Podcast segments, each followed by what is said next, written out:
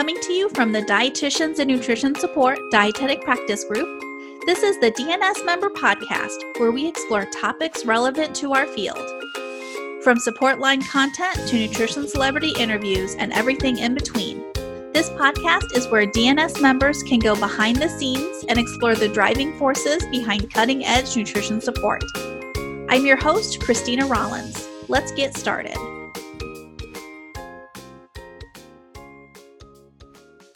Everyone, and thank you for listening to the DNS podcast. This episode is part of a limited series where we explore diversity in healthcare. Our guest today is registered nurse Anna Marie Valdez. Dr. Valdez is a professor of nursing at Sonoma State University and the editor in chief of the Journal of Emergency Nursing. She is currently serving as co chair of the Emergency Nurses Association Diversity, Equity, and Inclusion, or DEI, committee and has also served as a subject matter expert on the inaugural National Commission to Address Racism in Nursing and was a contributing author of the Commission's foundational paper on racism in nursing. She is currently serving as an independent commissioner. Dr. Valdez has presented nationally on anti racism, bias, environmental justice, health equity, and DEI. She has taught thousands of nurses and other healthcare professionals about providing inclusive, unbiased, and equitable care. Her research and publications include emergency nursing, DEI, bias, anti racism in nursing, and health equity. Dr. Valdez was selected as one of 20 nurse leaders advocating for health equity to follow on social media. Well, Dr. Valdez, thank you so much for joining us today on the DNS podcast. Thank you so much for having me on your podcast. I'd like to start by hearing more about your role as co chair of the Emergency Nurse Association DEI Committee.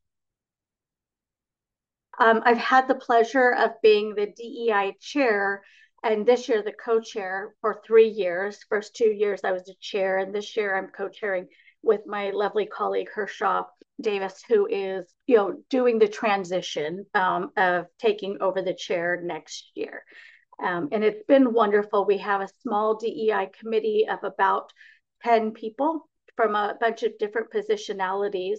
And for the last three years, you know, we started, it's an inaugural committee. So we started with assessments and doing some education, but we've made a lot of progress and hope to have our um, final roadmap for how we're going to address uh, DEI and justice and anti-racism over the next couple of years and fold it into our strategic plan. So it's been really a wonderful experience.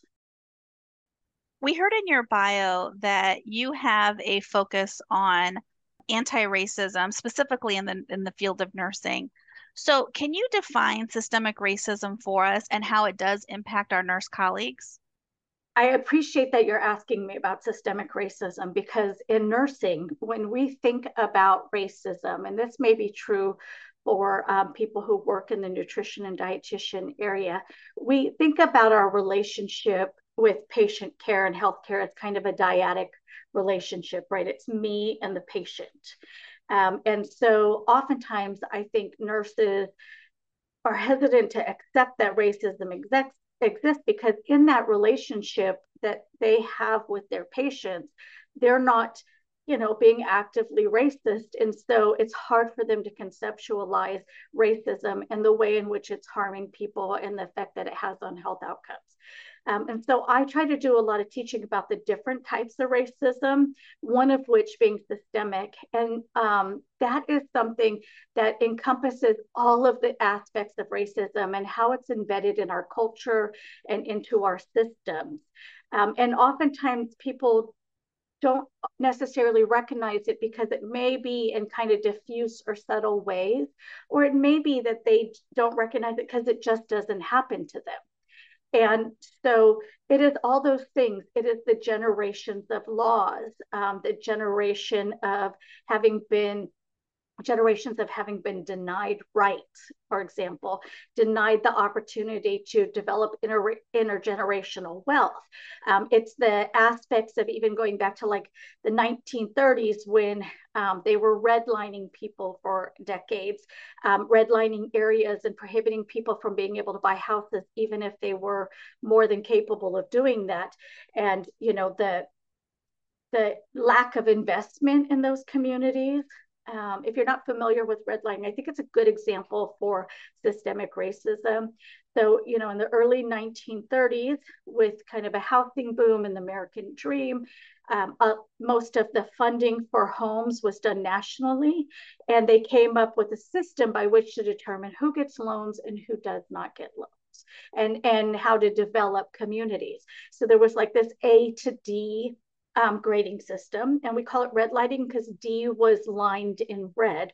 So like the the A, the green, those were um, highly influential areas with people who had wealth that were considered low risk for loans.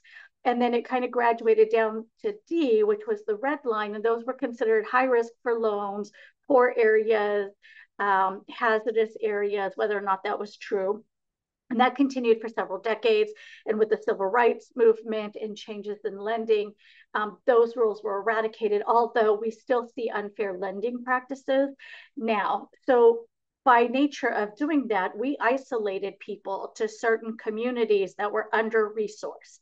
And we did not put any effort into um, developing those areas. You don't see parks, walking spaces, trees to protect from heat and climate change, um, clean air, all the things that many of us enjoy in our lives. I have a park right down the street from me, for example, with a whole walking route. And so not only were those communities denied loans and the opportunity to purchase homes, even if they were more than capable of doing that, but also they didn't have any investment put in, weren't developing nice schools and libraries and those kind of things. And additionally, because it was labeled as high risk, they also funneled higher risk um, companies into those areas. So oil refineries, um, companies that have a lot of um, that contribute to poor air quality, for example. And so when you look at that and you look at people who have been marginalized or segregated to areas and they don't have access to the same things, you know, those people who were living in redlined areas because we fund elementary school through um, through our homeowners tax, those schools were underfunded compared to others. So when we look at social determinants of health, for example, all of those things affect the social determinants of health and therefore the health outcomes of people. So those history over the last several hundred years of laws and processes continue now. You know, you might say, well, we don't redline anymore, even though there's still lending practices that are very concerning. We don't do that anymore. So it's not really a problem, but people are still affected. Generations have been affected. So it's, you know, it's laws we look at right now, um, laws being enacted to forbid the, the teaching of Black history, um, forbid any conversations about anti-racism or DEI, for example. Those are all examples of systemic racism. It's not me doing something to you. Um, it is all of the things that happen, all the laws, all the processes that advantage some populations over other populations um, and result in people not being able to um, have access and choices for the same things um, they would if they were not racialized as non-white. So in many ways, systemic racism could be a barrier to en- entry into the field of healthcare, whether it's dietetics, nursing, pharmacy, what have you, if it's compounded over years and years, that could be preventing certain individuals from, you know, achieving those educational milestones and entering the field. Absolutely. So in nursing, we've been talking for more than 30 years, as long as I've been a nurse, about how important it is for us to have a diverse workforce. We know from the evidence that patient outcomes are better. And also as nurses, we would be enriched by having um, diversity within our professional being profession, being able to learn from each other.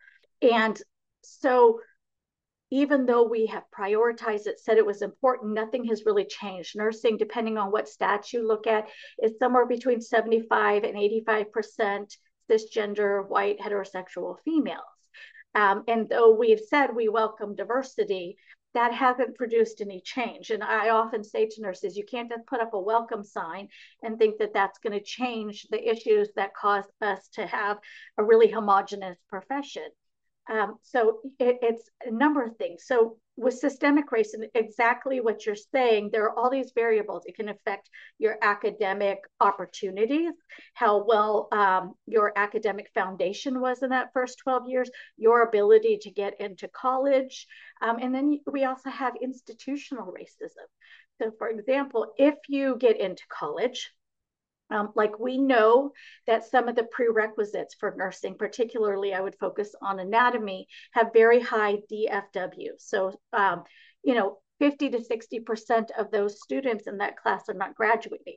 They're not completing that course. And so then that counts against them when they don't pass a, a key prerequisite and they either have to take it over or they decide that they're not going to pursue nursing.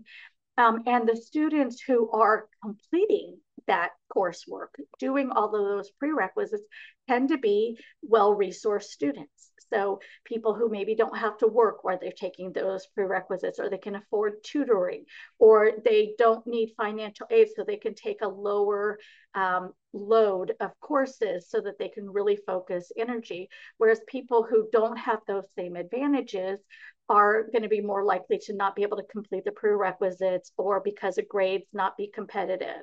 And then assuming that you get past all of that, right? Your early education, the barriers.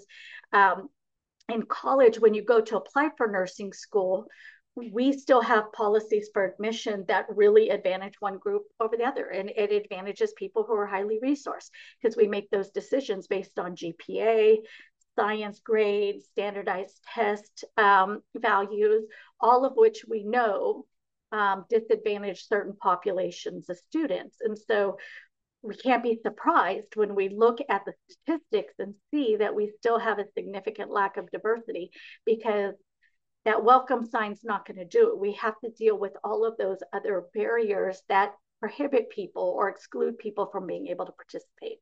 What strategies have been deployed to enhance the diversity in nursing?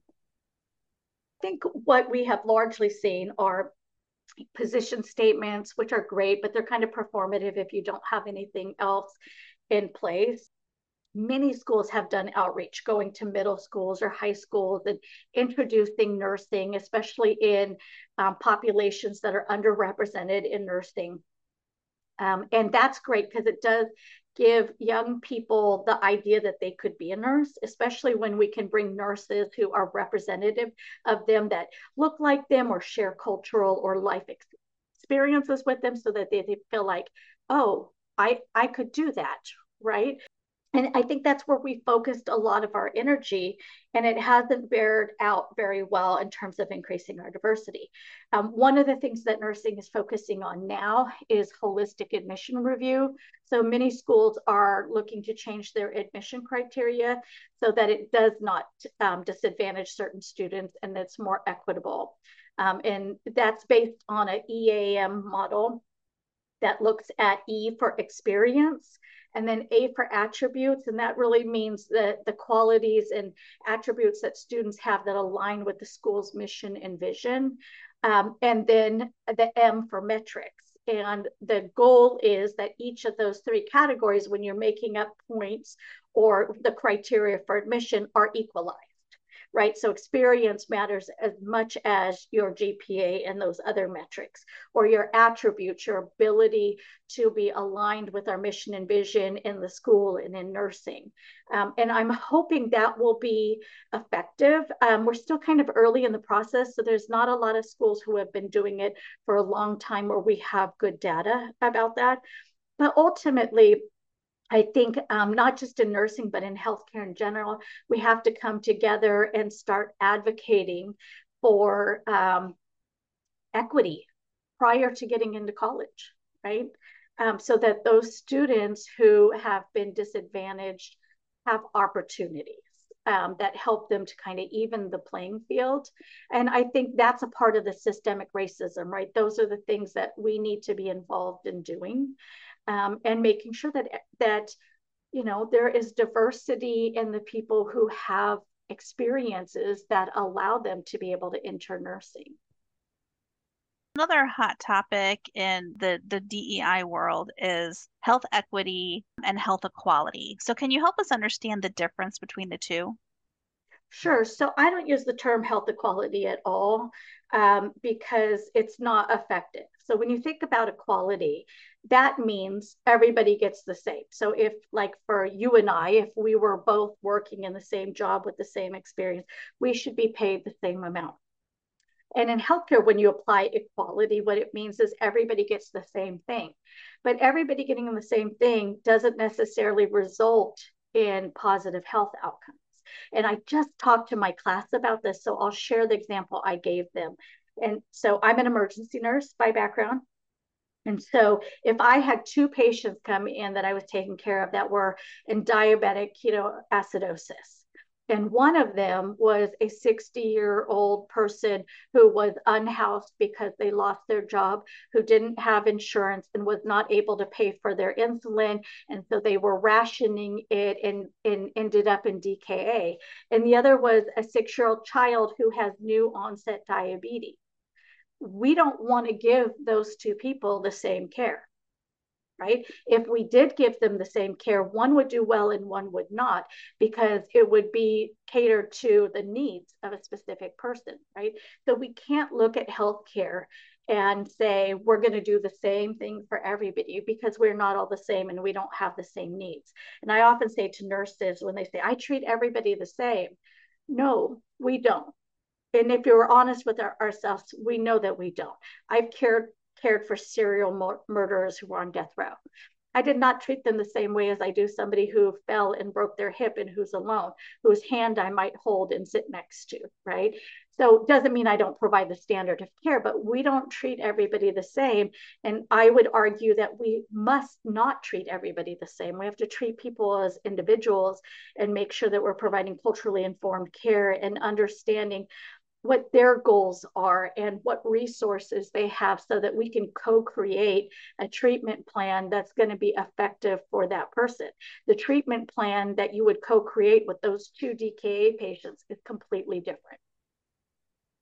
Health equity on the other side focuses on outcomes, right? So the goal is that um, people would have fair and just access to the health care and resources that they need to have optimal wellness, uh, you know, to the best of their capability.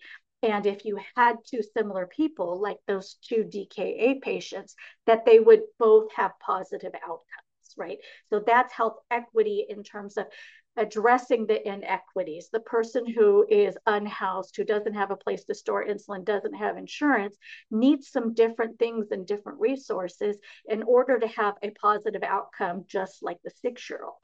So it's really, for me, the difference between um, what care we provide and what the ultimate outcome is in terms of um, their access to health and to positive um, you know, positive health promotion and optimal wellness.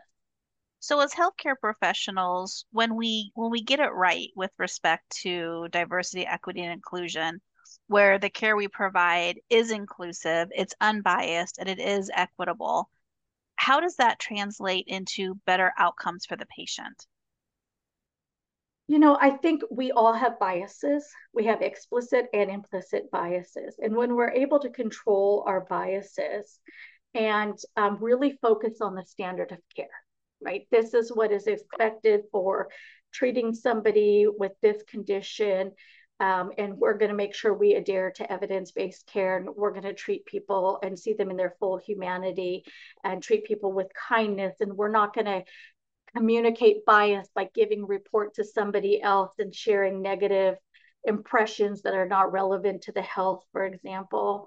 Um, when we are doing that, when we are seeing each person in their full humanity as somebody who is um, worthy of the best possible care, um, we will have a much healthier and a, a, a much more thriving society in general.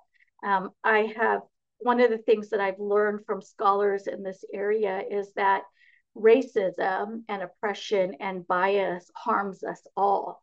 We may not see necessarily the way it harms us all, but when we are providing um, inequitable care, then you end up having people with serious chronic illnesses who require a lot of care, and there's a lot of cost and resources that are tied there. So, when we provide equitable care, we have better outcomes as a society, we have better work productivity, we have better opportunities for people to thrive. But all of that matters.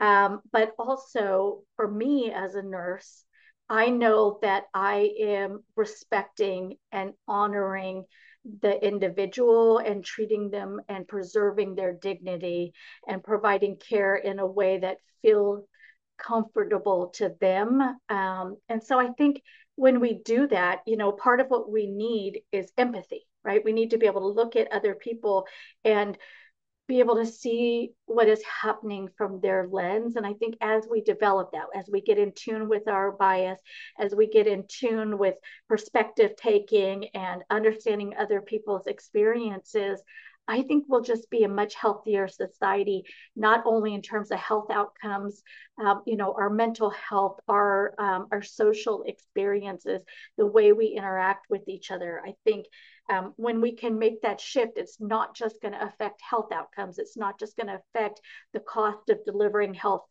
care or the overall where we rank in terms of healthcare, but it builds a better society. And frankly, we'll also have people who are able to be seen and treated earlier and maybe not develop serious consequences because when you experience bias, you don't want to go there. So I know a lot of people who have been racialized as non-white or maybe are transgender or non-binary, um, LGBTQ, whatever the population is that has been historically um, marginalized in healthcare, they have adva- adverse experiences. And then what happens is you don't want to go. You will wait till the last minute till you feel like you're dying. You don't want to go get preventative care because it's a harmful experience, right? So when we can have people feel um, a sense of trust, believe that the people who are caring for them have their best interests in mind, are, are wanting to work collaboratively with them to create a plan of care. Um, when you have that, where people feel um, valued and dignified, they want to seek care. And, and we could prevent a lot of really serious chronic illnesses if we approached our work from that lens. And I think that's really important for people who are dealing with nutritional um, services and dietary um, guidance and teaching and planning that the same is true, right? If we're disrespectful or we don't honor somebody's hum- humanity, they don't want to listen to us right? Are they going to make the dietary changes they need if it's being presented in a judgmental way, if it's not respecting what their wishes are, what their cultural values and experiences are? They're going to, it's going to be a failed opportunity, right? And so when we see people as individuals and we engage them and understand them as individuals and include them, um, we can like i think that's where the magic happens. We could do so much to really create a healthier um, society. I think what you're describing is really the root of a lot of problems that healthcare entities face where we have patients who they are as you said delaying care instead of going to a primary care physician or a dietitian for routine wellness they are waiting until they're very ill and they have to use the emergency department. And, right. you know, any healthcare administrator will tell you that's like one of the highest cost of care areas in the facility. And we need to divert people to more appropriate you know more appropriate care settings at more appropriate times not that anyone who needs emergency care would be denied care um, but we want to get to those people and help them before they you know before they need emergency services Right. And when we talk about systemic racism or even just systemic oppression, um, those things that I talked about the educational opportunities, the experiences, the environment, the access to health insurance all affect that, right? Um, as an emergency nurse, we want to have people who don't have emergent needs being served in other areas. But the reality is, for most of those people who are utilizing the emergency department, they're not making bad choices and coming to us. That is their only choice. If you have Medi-Cal or Medicaid in this country, it is very hard to find a doctor. It is certainly very hard to find a high quality doctor. Not to say that other doctors who are providing medical services by any stretch, my doctor does, and she's a phenomenal clinician, but it's limited. There are small groups of people trying to get um, referrals to specialists could take forever. Trying to be able to get access to medicine that's not being covered, for example, or even having copays, even people who have um, insurance that's quality, but they're working so hard and they're working against poverty that they have insurance, but they can't pay the copay or pay um, for the medicine that they need. Um, a lot of people who come in after hours, it's because they have jobs that they can't take any time off. And so the only opportunity if they're sick or they need care is to come in after their work hours. So there's a lot of variables there um, that we have to address. But we tend in healthcare to kind of use a blame and shame narrative. Like they don't belong here. We need to educate them. They should be someplace else. Um, but really don't often ask, is there really someplace else? So what do we do about that as healthcare providers, right? I want emergency departments to be for emergencies so I can give the best quality care to those folks. But in order to do that, we have to stop being the safety net, which means we have to have other resources in place. Um, and, you know, like we saw this with um, Obamacare. Um, you know, there were many states that chose not to expand Medi-Cal and leave many people who are underinsured. And so you might think, well, you know, folks who say, well, you know, I work really hard. I, I, I, other people need to work hard. I don't want my taxes paying for that. But the reality is you're paying more taxes for that because now because they can't get preventative care, now because they can't be seen early in a disease process, we're paying tons of money um, in the emergency department and hospitalizing people and caring for people for long term with chronic illnesses. So I think as a society, regardless of your political views, we have to start thinking upstream and we have to start taking actions um, so that we have a um, a, a, stronger society and people who are healthier and able to thrive. Um, and because it's the right thing to do. Every human deserves to have respectful care. To me, um, healthcare is a basic human right that everybody should be entitled to, um, regardless of what their situation is. As healthcare professionals, what can we do to address the fears or the negative perceptions that may lead to a delay in seeking medical care? So, aside from some of the system issues of having you know having a place to go. But let's say for the situation where an individual does have access to care but they're they're still not utilizing it what can we do to help?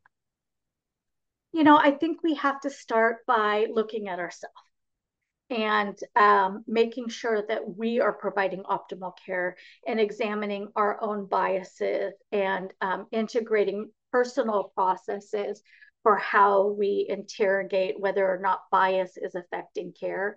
So first of all, we have to like clean ourselves up. We have to make sure that we are prepared and interested in investing and learning and growing to, um, you know, dispel stereotypes and false biological beliefs um, and things that may be affecting the care that we provide. Um, I also think as healthcare providers, we need some wellness ourselves because it is much harder to provide dignified, respectful, um, compassionate care when we are completely burned out, right? So there are some, I think, some structural things there as well. Um, we need leaders within healthcare to um, not just put this work forward and support this work, but to really embrace it, right? For themselves first, and then um, share that and um, develop standards and expectations. And so I think first and foremost, we do some learning and unlearning, examine the stereotypes that we have learned um, and, and implicitly care and evaluate how they affect care. And once we're in a place where we know we're not providing um, biased care, or at least we're we're mindful about checking in to make sure that we're not providing biased care, um, then we have to build trust. And you build trust by providing compassionate, dignified, and unbiased care. And having, um, you know, having human conversations. People know if you care about them. everybody knows that, right? And so if you come in to provide care into an office or whatever space with somebody and you don't care about them and you're not invested in them, they know that, right? So we have to um, we have to actually care and be genuine and present in that care in order to build trust. Um, and I think then have a, a track record. Um, so, you know, those are things I think we can do individually. I think institutionally at hospitals and other organizations, having a clear um, statement that's built into your strategic plan about how you're going to ensure that everybody receives unbiased care and that you're going to address the needs of um, the entire population you serve. I also think, um, so for me, in my anti-racist work, I use a 4A model that I came up with. Um, the first A is awareness.